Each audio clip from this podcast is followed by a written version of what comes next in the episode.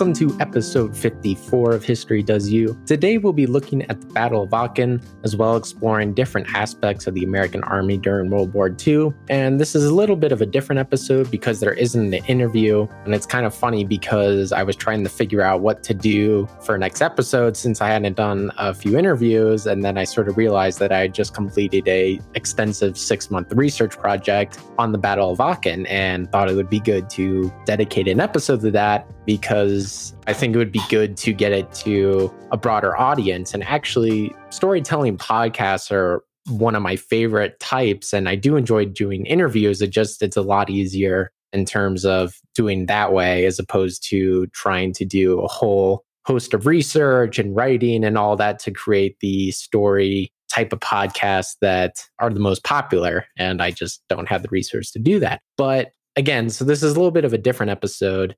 And whenever you do a really extensive research project like this, you become an expert in that particular topic or field, I think. Whenever you go through all the sources, when you go through hundreds and hundreds of pages of after action reports and primary sources and all that, you become an expert. So I will not say that I am an expert per se, but I can say that I know a lot maybe than the average historian might about this particular topic. And so I had a personal sort of connection to not Aachen, not that I have family member, but there's a museum around 20 minutes from where I live that is dedicated solely to the First Infantry Division. And they have an archive and they have all the after action reports from the World War One up until now. And that would be cool to kind of base most of my research on that. So I was able to do that. And it's always really cool experience to be able to sort of relive history through the lens of people that actually fought it and all these years later. And the reports weren't actually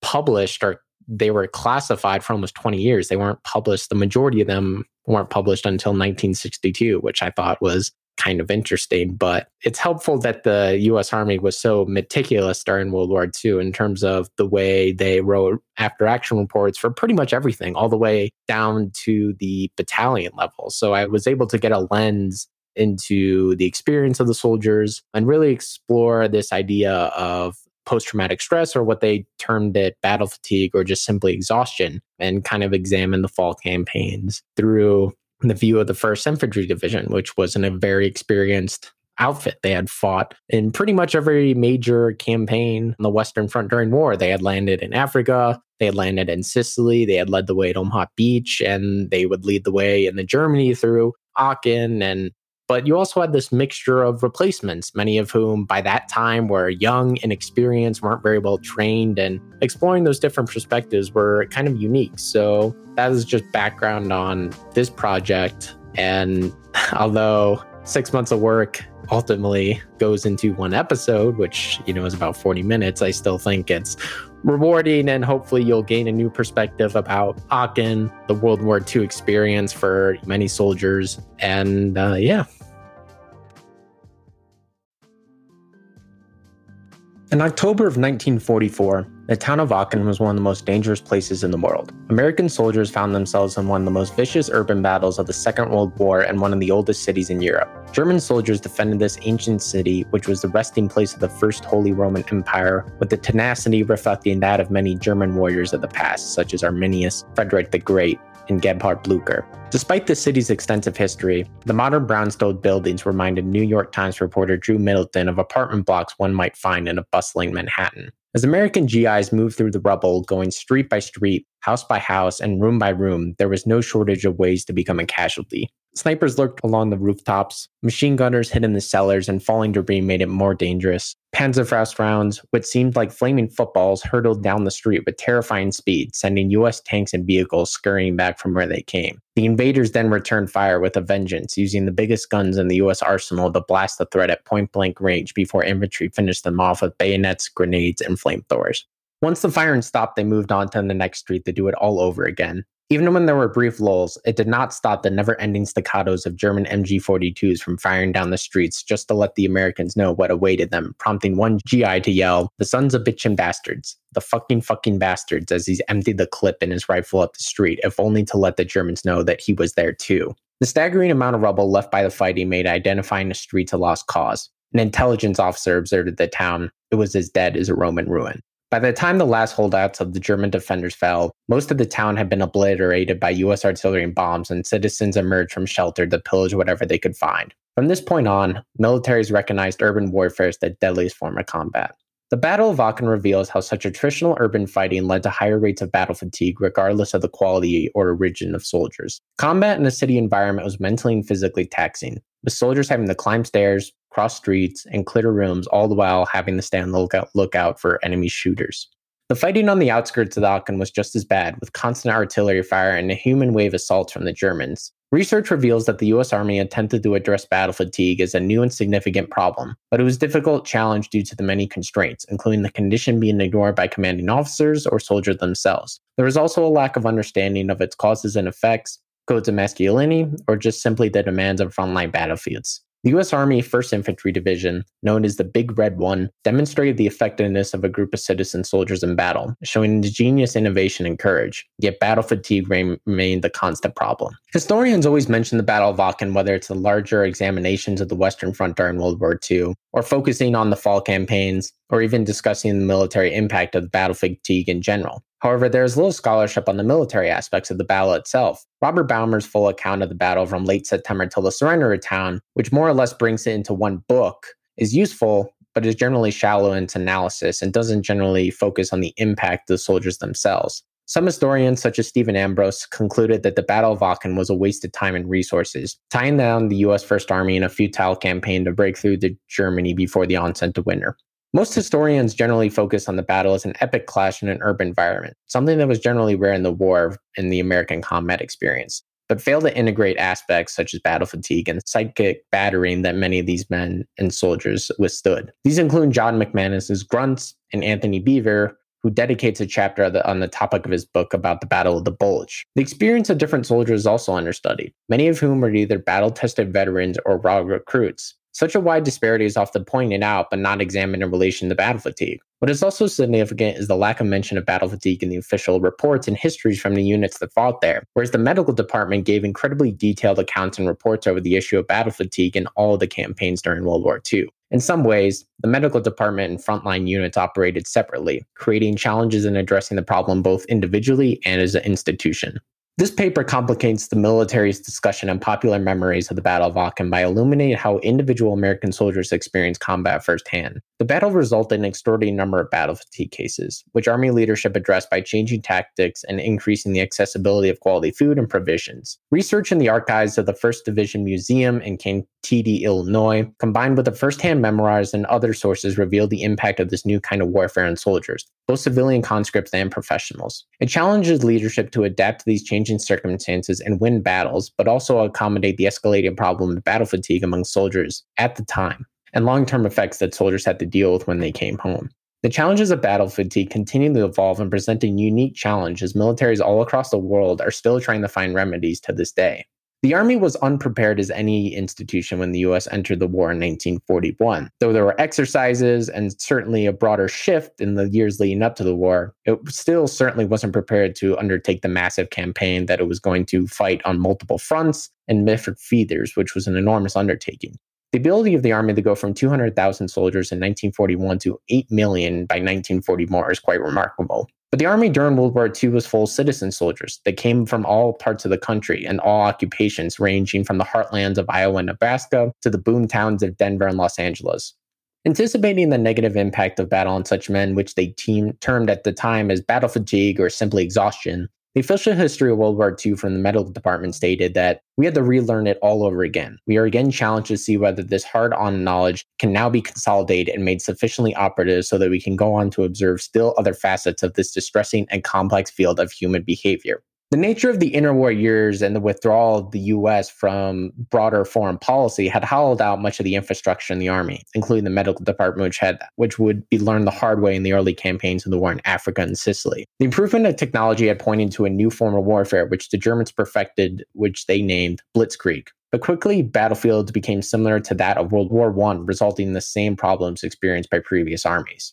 Investing in morale, however, was limited to patriotic propaganda, regular mail, and visits from celebrities. There were a variety of definitions of battle fatigue during the war. This included psychiatric collapse, combat fatigue, or war neurosis. But the official history generally referred to anything regarding battle fatigue as exhaustion. This was because battle fatigue had such an array of symptoms, ranging from physical debilitations as well as emotional problems. The complexity of the issue led to a simplified definition. That simplification may have led commanders to underestimate the problem. The problem of eating, emotional problems, and other symptoms could simply be attributed to cowardice or lack of courage in the mind of commanders. All this is in stark contrast with the modern US Army, which is an all volunteer force that has extensive support infrastructure to deal with battle fatigue both during deployments, after soldiers return home, and even after they are discharged. This did not mean the Army did not try to install soldiers were fighting trim, both physically and mentally, even back then. The 1st Battalion, 18th Infantry reported in the first few days of October 1944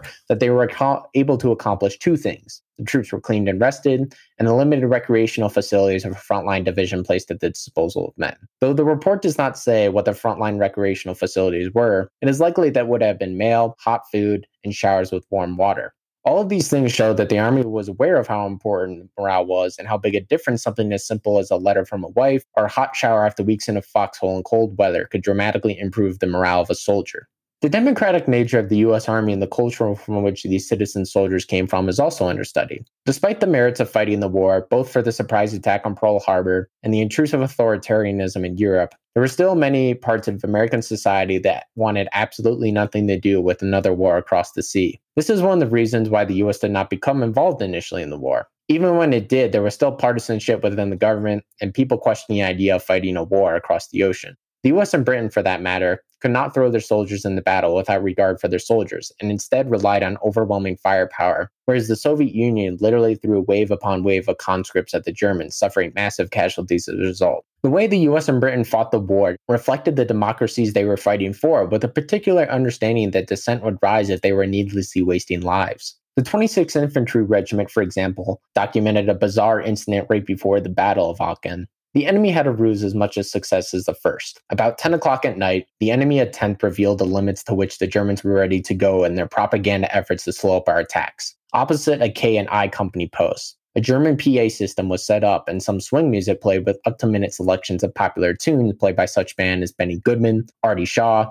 Duke Ellington's, and sung by Frances Langford, Dinah Shore, and Martha Tilton. Then, in excellent English, the German announcer talked about the States and the good times we had back there. Every effort was made to induce homesickness to the listeners, to convince the listeners that the Allies were fighting a losing war. Russia will gain, the British will gain, and America will only debate the casualty list to show. New York City was being systemically reduced by the Luftwaffe, and other great American cities were already in ruins, and soon meant that it would be an excellent idea if the Americans let up on the shelling and allowed everybody to have a good night's sleep. Third Battalion crews the, fired at the German mortars a concentrated barrage, which ended that broadcast.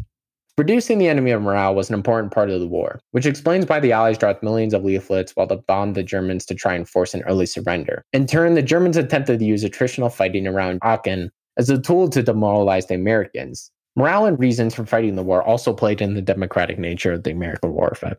Although censorship was regularly applied, Casualties came up time and again over the course of the war. The Germans, on the other hand, were brainwashed by Nazi propaganda over a period of many years, to the point where many who fought at Aachen were assured victory in the war when everything told them otherwise.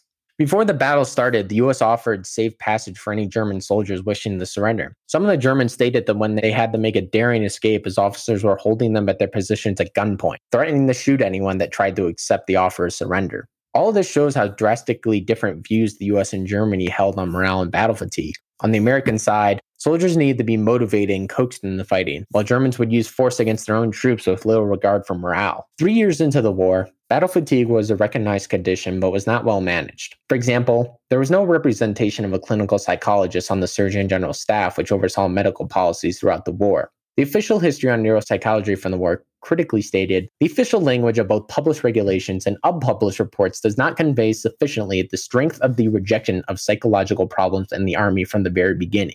But as the US Army revived in Africa and Italy, psychologists documented the direct relationship to the intensity of combat, modified by physical and morale factors, and the importance of unit cohesion both in preventing breakdown and enhancing combat effectiveness. There was a sophisticated study of battle fatigue going back to early as 1942, despite the challenges having to relearn much of what was discovered during the First World War. Psychologists in the medical department developed procedures to treat battle fatigue, which played important for the vital campaigns in France and Germany in 1944 45. Despite the recognition of problems surrounding soldiers in combat, not all were keen to assess or even remedy the issue. Many institutions in general still perceived battle fatigue as a weakness and cowardice rather than a legitimate casualty of war. A well documented incident of attitudes towards battle fatigue occurred in Sicily during the summer of 1943 when the commander of the U.S. Fifth Army, George Patton, slapped two soldiers who were in field hospitals suffering from battle fatigue, going as far to call them cowards and yellow bastards. Patton was privately reprimanded, but never showed any remorse, saying to one of the soldiers he hit, I may have saved his soul, if he had one. That official attitude was not as pervasive as some are led to believe, but World War II inspired military institutions and psychologists to examine, seriously examine post traumatic stress in battle and to figure out how to build on the experiences learned from the First World War.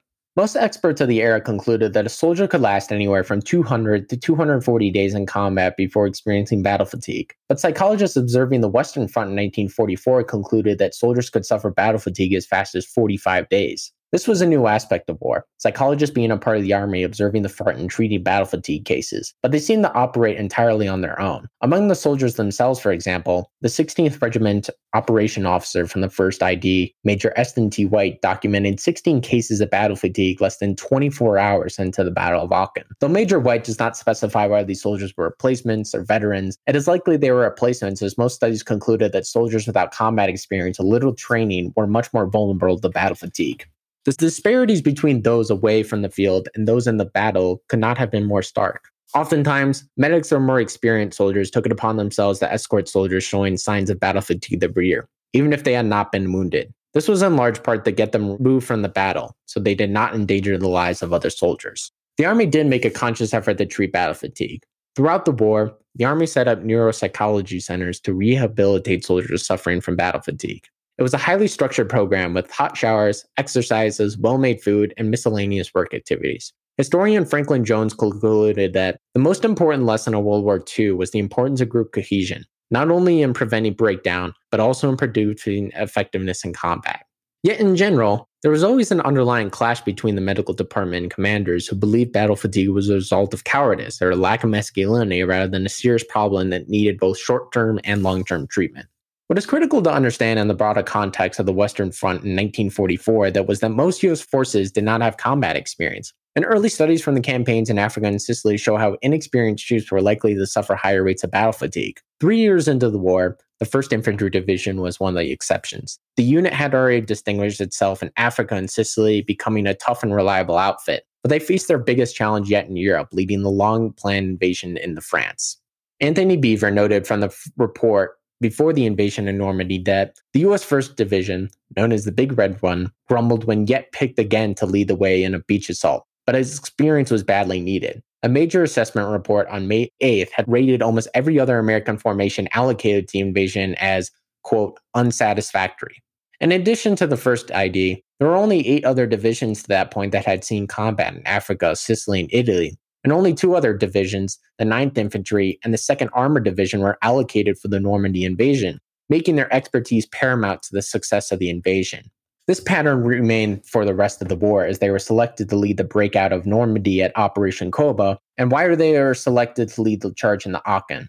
It was difficult to find a unit that had such quality leadership and experience pretty much at every command level, from the division commander, Clarence R. Huebner, who had been with the division since it landed in North Africa, all the way down to the non commissioned officers in the different companies. This was important as studies during the war concluded that well led and experienced units did not suffer as many bad fatigue cases compared to those units that were, quote, new to combat. This made the 1st Infantry Division not just crucial to the invasion of Normandy, but to the morale of other units who had the luxury of knowing that they had experience next to them on the line and knew what they were doing. After being hemmed in at Normandy for two months during the June in July and early August of 1944. Operation Cobra was the breakthrough operation that started the race across France. The speed in which the Allies moved ensured that the Germans could never set a new defensive line. The First Army entered Germany 233 days ahead of schedule, quickly stretching supplies to their absolute limit. The 3rd Armored Division, for example, had approximately 70 functioning tanks out of an assigned 230.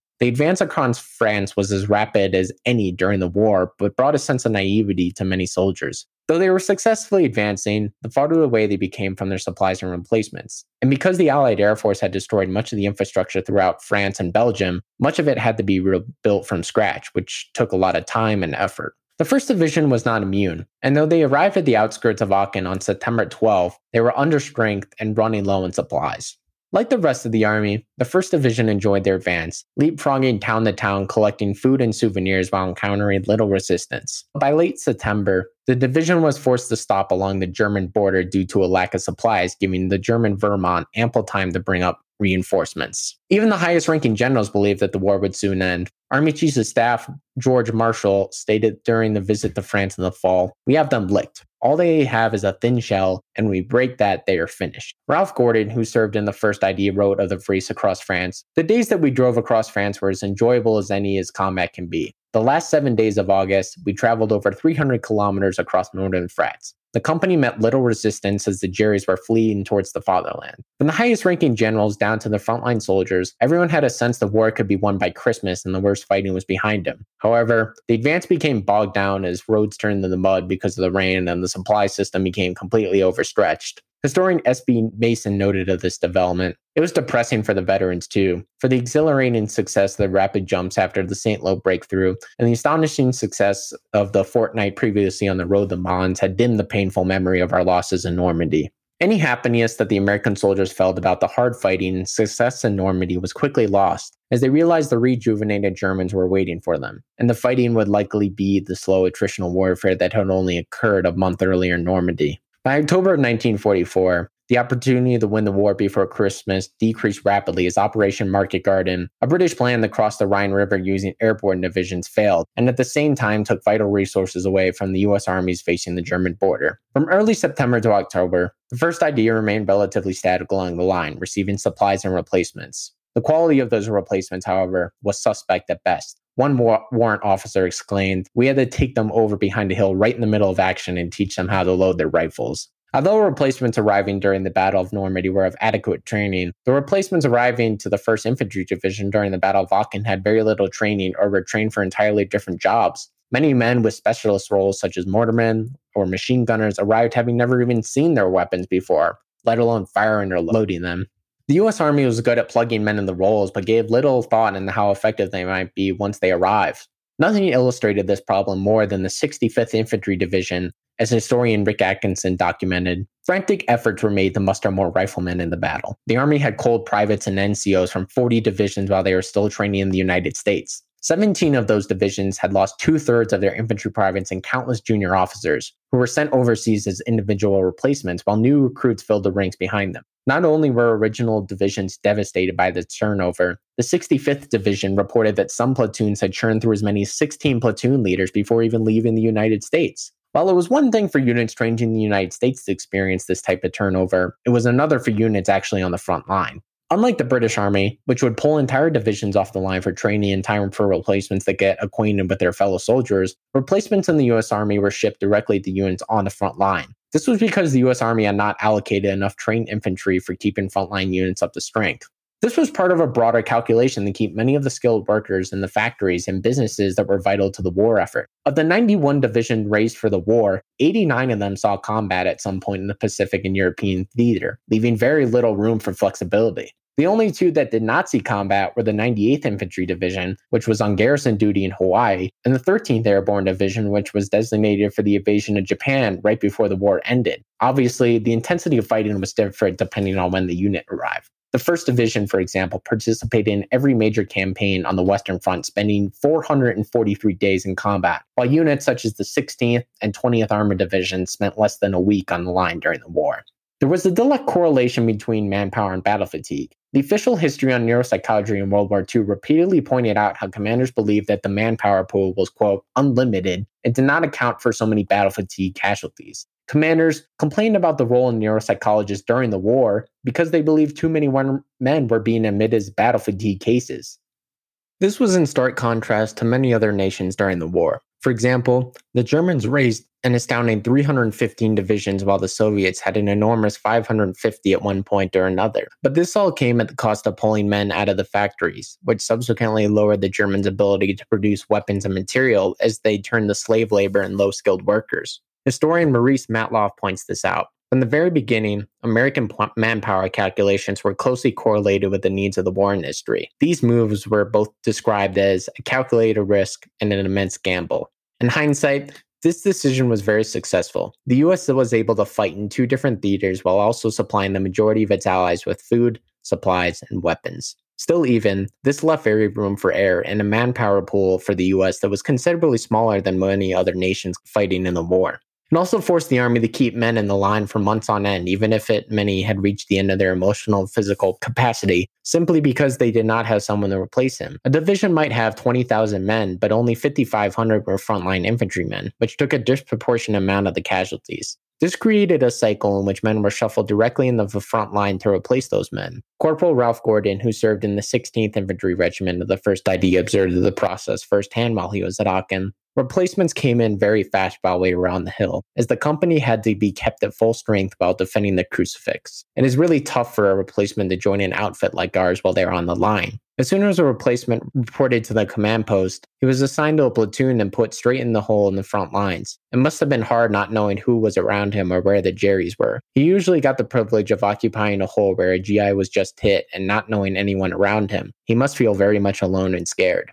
Nonetheless, the replacements continued to pour in while the company was in this position. Joining a unit as experienced and tough as the first ID would have been a huge challenge for anyone, let alone soldiers who had very little training. Replacements quickly became veterans if they managed to last more than a few days without becoming a casualty. But the bonds that have been formed are hard to describe, even if men were new to the unit. In the midst of the Battle of Dawson's Ridge near Aachen, Captain Dawson told a reporter how two men had been wounded in mid September had gone AWOL, absent without leave, from the hospital.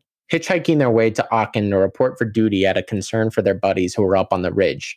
Urban warfare only intensified these issues with replacement soldiers' morale. The combination of experienced new troops and dangers of urban combat set the stage for real difficulty in Aachen. Despite the advantages in firepower and experienced leadership at Aachen, Helmus and Russell noted that the urban battle is often up and close and personal one. Many targets are within a 50 meter range. Often, advancing forces must clear individual buildings that can contain multiple floors of enemies. Friendly forces that enter each room may force the barrel of an enemy's soldiers or a cowing civilian or a comrade in arms. These soldiers will have split second decisions whether or not to engage. Enemy forces masked in civilian clothes also complicate this decision even further. An urban setting was a combat environment in which you could be completely safe in one place and five feet away be in absolute danger. For example, as the 26th Infantry reported, Adding to the difficulties was the clever use of the city sewer system by the Germans. A group of the enemy work along the passageways in the sewer and then they appear in the areas they were thought to be cleared. Each manhole had to be located, grenades thrown, and the sewers thoroughly blocked and covered. No doubt that added to the challenge of trying to clear city blocks as each manhole had to be examined before being cleared. And even then, there was never a sure thing as German soldiers could easily flank American soldiers through houses or side streets. By the fall of 1944, Many Americans had seen combat, and something seemed to have changed after the baptism of fire. The citizen soldiers that arrived on the beaches of Normandy were well trained but had no experience and even struggled with the prospect of killing other people. But by the time the Americans arrived at the German border after suffering egregious losses in Normandy, all of that quickly went out the window. An American sergeant reported that our men to appeared a fully requisite psychological attitude towards battle. They are killers. They hate Germans and think nothing of killing them. Another soldier told New York Times reporter Drew Middleton when referring to the Germans, all of them guys are alike. Fucking tough bastards. I'd like to shoot them all.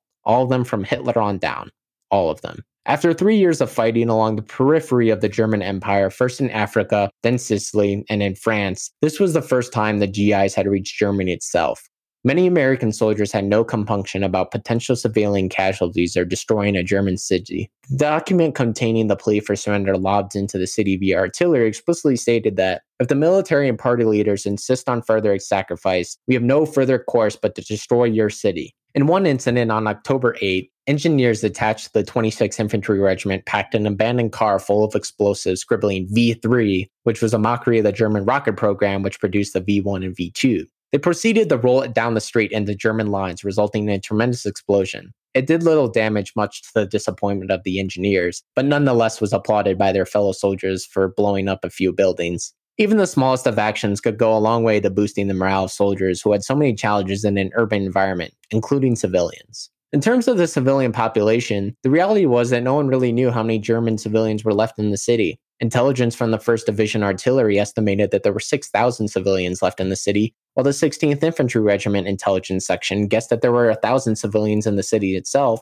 and 20,000 civilians in the suburbs. The one would assume the infantrymen on the front line would have a better estimation than the artillery who were situated miles behind the front line. The credibility of German prisoners of war civilians were taken with a grain of salt. General Huebner went out of his way to order that any military age male in Aachen would be treated as a prisoner of war, regardless of whether or not they were in uniform. It certainly was not the same as weeks earlier, where the Americans were welcomed in the French and Belgian towns as liberators. From a strategic perspective, urban fighting was not that common, and the US did not have much training or know how to meet the problem. It was mostly by doctrinal design that the army avoided urban battles because they favored the defender and casualties would be high. Historian Christopher Gabel reported that, at best, they had received word of mouth accounts of urban fighting conducted by other units, and that news was far from reassuring. Those accounts would have likely come from the 2nd and 8th Infantry Divisions, which engaged in a month and a half long siege of the port city of Brest in Brittany during the months of August and September. While most American soldiers in the 1st Infantry Division were galloping east to Germany,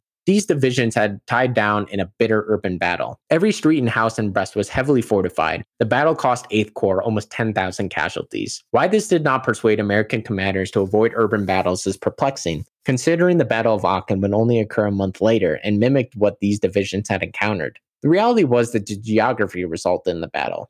The only two ways for large mechanized armies to invade Germany was north via the northern European plain, which had already failed through Operation Market Garden, or through the woody hilly area around Aachen, which more or less would give a direct route into the heart of Germany and the industrial area around the Ruhr. Starting on October 11, after Germans refused the ultimatum, the 1st ID stayed true to its promise and began the battle with a massive artillery and bombing runs. The 26th Infantry Regiment fought in the city itself, while the 16th and 18th were east of the city, attempting to cut off the only road leading to Aachen, as well as the series of hills and ridges that overlooked the town. While the 26th advanced into the urban environment, the 16th and 18th quickly became bogged down in a hilly wooded terrain dominated by three German strongpoints Observatory, Salvator, and Crucifix Hills. They had received replacements and supplies were slowly getting to the front. Most companies were described as, quote, chronically under strength. As much as 70% of the infantrymen in the first ID were replacements. They made up those deficiencies with very experienced officers and non commissioned officers, many of whom had been wounded in previous battles. One strength of the US Army in World War II was its ability to improvise on the fly. What developed was a strategy by Colonel John F.R. Seitz, who was a veteran of Africa, Sicily, and it would quickly be nicknamed Knock 'em Down by the GIs. The strategy was for two assault battalions from the 26th Infantry Regiment to blast their way forward using the overwhelming firepower of the American war machine. The two men leading the battalions were Lieutenant Colonel Derrill Daniel, who was leading 2nd Battalion, and Lieutenant Colonel John Corley, who was leading the 3rd Battalion. Both men were graduates of West Point and had led companies in Africa and Sicily.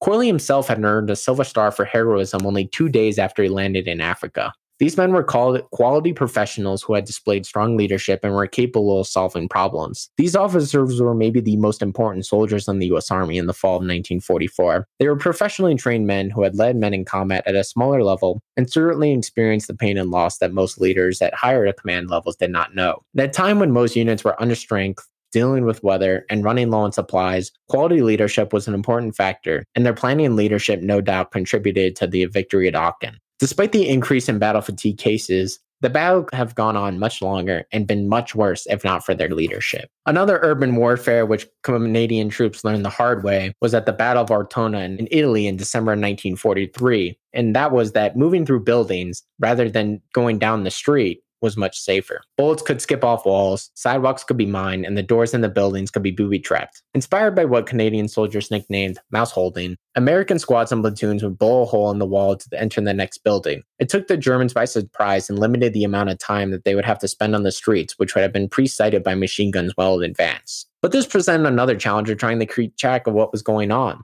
Though the experience was limited, there were lessons that could be learned that could save lives. Individual squads and platoons in Aachen were isolated to whatever building or street they were fighting on, making it difficult to know if the Germans still held buildings adjacent to them or if their buddies were right there with them. To overcome these deficiencies, Daniel and Corley used Daly's phase lines to keep the advance as coherent as possible. Whenever they reached these phase lines, they paused and allowed other units to finish clearing other sectors. This also informed artillerymen behind the front lines where they could drop artillery, which could be especially dangerous in an urban environment where friendlies and hostiles could be mixed up all over the place. Infantrymen periodically fired white flares in the air, signal to the artillery, quote, here we are, to prevent those sorts of things. There was careful consideration when it came to firing artillery and dropping bombs on friendly soldiers. It could be devastating for morale and make soldiers more passive, which could get even more soldiers killed. Aachen was a microcosm of the American soldiers' abilities to bring the massive amount of firepower to battle. During the month of October alone, the 33rd Field Artillery Battalion attached to the 1st ID would have fired more than 19,569 rounds, averaging anywhere from 20 to 50 fire missions a day during the heaviest days of the battle, despite ammunition shortages throughout the 12th Army Group. There were no restrictions on using weapons or what the military would call today a free fire zone, allowing total discretion for soldiers to use whatever means necessary to take the town. The biggest guns in the US arsenal, the 155 millimeter, which was usually placed on a motor carriage, became a giant battering ram, brought up to blast buildings at point blank range before infantry would go in with flamethrowers, grenades, and bayonets. One tank spent all day firing 64 rounds at point blank range to destroy nine buildings in a row along a block. Despite their massive firepower, the Americans were still outnumbered 3 to 1, forcing Daniel and Corley to use their infantry sparingly. For example, Corley's 3rd Battalion only had one platoon as reserve if anything went sideways. Any fruitless losses could be devastating, as they simply could not have the men to make up for their mistakes. Quality leadership was important for the overall morale and performance of units. Throughout the week of October 13th through 21, the 26th Regiment methodically clawed its way through the city. Most German commanders concluded that the town was lost and shifted their focus towards throwing off the 16th and 18th Regiment fighting along the periphery of the Aachen. If they could force them off, the 26th Regiment might be forced to withdraw for fear of being surrounded. What followed was some of the worst fighting the war. The 18th Regiment stated that they were only able to hold off wave after wave of German assaults with blood, iron, and sheer guts. Baker Company from the 2nd Battalion of the 18th Regiment was pulled off the line after being described as beginning to show signs of weariness. Though the after action report does not specify what constituted these signs, it is clear that leaders in the battalion knew that this sort of fighting could quickly lead to a loss of morale and made efforts to relieve units engaged in this type of combat. Throughout these battles, the overwhelming firepower of the Americans was on full display, and they were able to stop German assaults dead in their tracks. The Battle of Aachen was not a decisive battle. Rather, it ensured the war would drag on beyond Christmas. Any initiative the Allies had held was lost in delays at bridges across the Rhine, in the rubble of Aachen, or in the forests of the Hürtgen. Some have argued that Aachen was a futile battle, that the town could have been bypassed or besieged without having to clear it, Still, even, it would have been a thorn in the side of the American for a month if they tried to besiege the town. For example, some of the port towns the Allies bypassed during the race across France would hold out till the end of the war. But the planning and leadership led to a flawless execution and a casualty rate that was significantly lower than one might expect in an urban battle. Just like their ancestors on the battlefields of York-Taus or Meuse or the Argonne, the GIs fought an incredible battle against incredible odds and found a way to come out on top. The symbolism of being the first unit to capture an important German city was an important banner for the 26th Infantry Regiment and the division as a whole. However, taking Aachen came at a tremendous cost. The division officially documented 2,385 total casualties during the month of October 1944. It was the costly month of the entire war for the division. Battle fatigue cases totaled 279, meaning the rate of battle fatigue for October was around almost 20% based off these statistics, but almost certainly was much higher focused exclusively on infantrymen and leaving out non-combat injuries such as sickness or accidents. Some historians point out of Aachen, daily rates of combat exhaustion indicate that the period of city fighting and the ratio of stress casualties to those wounded in action was 30 for every 100, a value which was considerably higher than the typical 20% maintained throughout most of the division's World War II history. The official history from the medical department reported that there were two reasons for this. Many of the casualties, a large percentage were replacements, showed a very low tolerance for the emotional stress of return to combat duty. Also, a number of previously wounded soldiers discovered upon return to combat duty that they, quote, were not able to take in anymore. Second, Incident to the long continued accident for the five months, with proportionally few relief periods, an increased number of previously excellent veteran combat soldiers appeared to be emotionally, quote, burned out and offered poor prognosis for duty without prolonged rehabilitation, which was not available within a field army. The combination of extended fighting for battle hardened soldiers, as well as little training for replacements, resulted in almost 10% more battle fatigue cases during the month of October. And it's also clear that the close proximity of the fighting, both inside and outside of the city, led to higher rates of battle fatigue, both for the intensity and longevity. In previous battles in Africa, Sicily, and Normandy, there were often days between major battles with sporadic firefights and patrols in between, but there was much rest. But at Aachen, the combat was both intense and continuous. The soldiers in the city had the experienced the stress of having to comb through every inch of the city to root out the enemy, while fellow soldiers outside the city came under attack after attack from the dug in Germans. When the Germans were not attacking them, the Luftwaffe were dropping artillery and mortars when there were little cover. For the men of the first ID, the war continued, and only a few weeks later, they would lead to the assault into the Hurtgen Forest. They would later lead the defense during the Battle of Bulge and charge their way across the Rhine. By May of 1945, when the war on the Western Front was winding down, there were very few men who had managed to survive from the landing of D Day to the end of the war. One of the few men had who did, Ralph Gordon, suffered a measurable tragedy when he found out his best friend Ben was killed April 16, 1945, three weeks before the war in Europe. Ben had served in continuously from the landing on June 6th up until April 16th without any rest.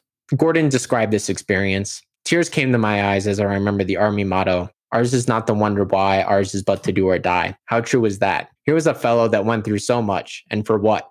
So that the army could continue the drive home on and on until he was killed? Why wasn't he taken off the line after so many days of combat? Oh, yes, he was essential. Well, how essential is he now? Yes, his death I blame on the US Army because they didn't want to know when a man had enough. Their motto was to drive him until he can't be driven anymore. There are plenty of fellows sitting back in the rear on their asses during the whole war with nice desk jobs. They're the ones that should have come up here to relieve Ben. A fellow's luck can't last forever, and sooner or later, you're bound to get it. Ben did just that. Although this was not necessarily about the Battle of Aachen, Gordon clearly illustrates how the longevity of the war took such a toll on their men.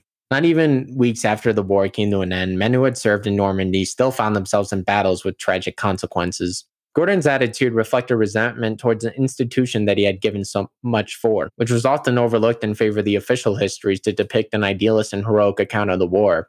Men who suffered from battle fatigue were excluded from the story on the surface, despite the U.S. Army investigations into how to deal with it, both on the battlefield at Aachen and after the war. World War II was the most destructive conflict the world has ever seen. As time goes on, its memory will likely fade as brave men and women who served apart, robbing us of their experience. Their lives both during and after the war continue to offer perspective on the reality of combat and the American participation in a conflict to rid the world of tyranny. Aachen isn't a footnote in a war that was fought in every corner of the globe, but is a microcosm of the courage of the American soldier. Captain Joe Dawson best summarizes the Battle of Aachen, maybe the entire experience of World War II, stating that we find bitterness of the struggle, which brings the whole thing into sharp reality with attrition ever present. There's no solace or comfort in this other than the most fervent prayer our enemies will feel the impact so deeply that never again will this means be sought to impose their will on the world. The ridge on which Dawson's company fought was officially named Dawson's Ridge for his leadership.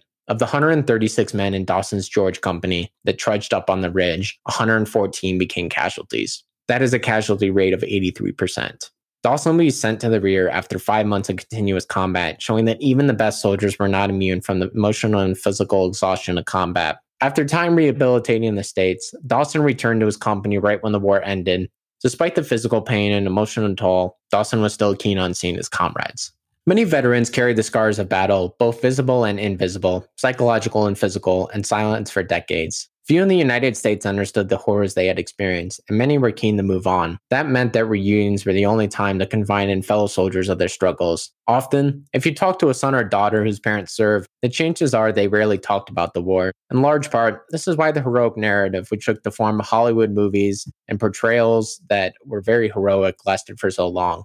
Since the public was often shielded from the reality of it, Only near the end of their lives did many soldiers begin to open up, tell relatives, and get their experiences in the writing and the permanent memory, such as Ralph Gordon, who, with the help of his son, put it into writing just before his death in 2010. Battle fatigue does not take away from the cor- courage and bravery of many young men and women who served. Rather, it only reinforces it. That is true both in past and current conflicts. World War II will continue to hold an important place in American history, but will likely change as time goes on as major events occur. Aachen is a footnote in the grand scheme of World War II history, but is an important example of the individual cost of war. Battle fatigue is a problem that has always existed in war, and as long as war continues, armies will continue to address the problem of fatigue in battle.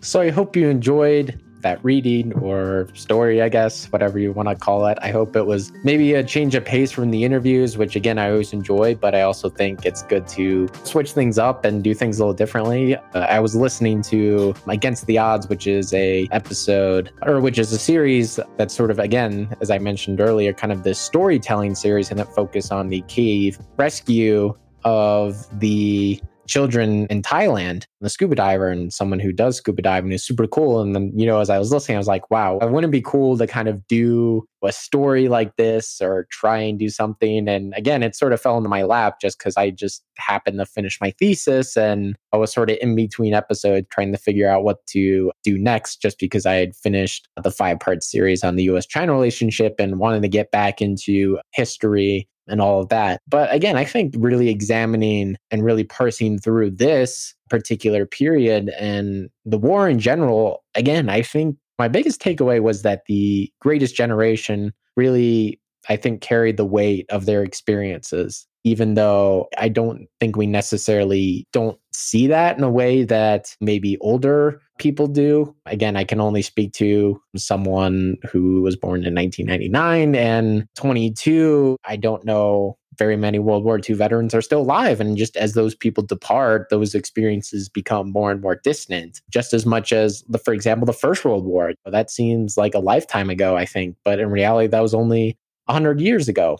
So, and again, I think there was just this, you know, after the war, this broader effort for the majority of Americans who didn't serve to just move on and say, you know, the war was done. And there were lots of good things like the GI Bill and things that I think spurred a lot of economic growth and uplifting of people. But again, I think at least from the post traumatic stress, as I mentioned earlier in the in in the story that again if you talk to a parent or someone who had a parent who served you know there's a really good chance that they didn't talk about it and i remember this is way back our fifth episode when we interviewed james bradley he sort of briefly mentioned that same thing his dad had served on iwo jima and played a big role in the flag raising which produced one of the most famous photos of the war and he didn't talk about it until only a few years before his death. Like, never told Mr. Bradley, never told the rest of his family. It just, again, something that happened. And again, I always kind of wonder what stories don't get told, either because unfortunately, you know, veterans pass away before they can get into the writing or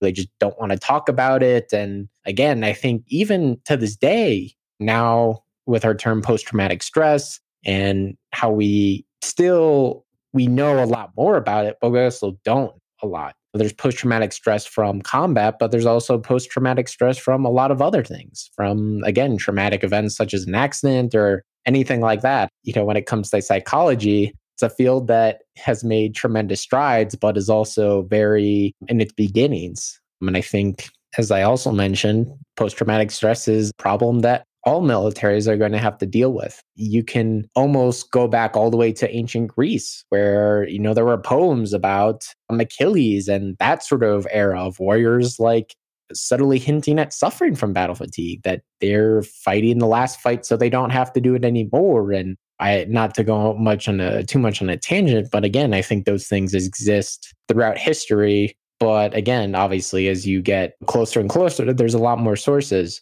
So again, not to rant too much, but again, I think Aachen was kind of a microcosm of a war that again was fought in every part of the globe. It was a war that was fought on a scale that was even bigger than the First World War. And then again, it was only a small battle in the grand scheme of things, but I think showed the tremendous cost of war. And I think that's something to keep in mind, even as World War II veterans continue to leave us and continue to as that memory sort of fades. So I hope you enjoyed the episode, something a little different, and we'll be back next week.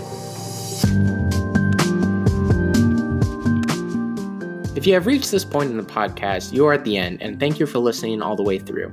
As always, follow us on Spotify, subscribe on Apple Podcasts. You can also follow us on social media at History Does You on Instagram or Facebook to keep up with new episodes, giveaways, and the chance to ask questions of your own to our guests. If you listen to us on Apple Podcasts and enjoy what we do, please give us a review and share it with your friends. Thanks again.